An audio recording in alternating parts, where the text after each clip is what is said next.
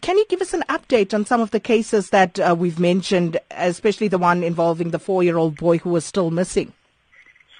Yeah, uh, thank you. Good morning. A police dive unit are continuing a search at Yzerfontein's Pearl Bay uh, for the four-year-old child from Malmesbury. Um, he was swimming with his family on the beach, a remote beach, uh, on um, uh, over the weekend, and uh, sadly he went missing as, the tide was coming in. Uh, despite an extensive search, no sign of the child has been found yet. So we are really urging parents to make absolutely sure that they're going to beaches where and when the lifeguards are on duty, and to make sure that their children have responsible adult supervision no matter where they are, that they need to have adult supervision, responsible adult supervision, particularly around water, and it could even be inland waterways or coastal waterways, even your swimming pool at home. And, and apart from these incidents that uh, the media has reported on, are there any others that we are not aware of at this stage, Craig?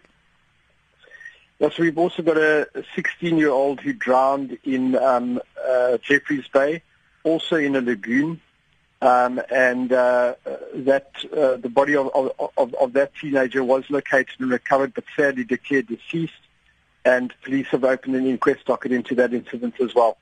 But uh, again, it's simply a case of uh, making absolutely sure that if you're going to go to any kind of a wilderness, whether it's uh, along the uh, inland waterways, if you're going hiking with your family, if you're going down to the beach, make sure that you've got a safety plan in action that you've got the emergency telephone numbers programmed into your phone. You know who you're going to call if there is an emergency. Perhaps make it a family um, project uh, before you uh, venture uh, to, to your uh, vacation spot.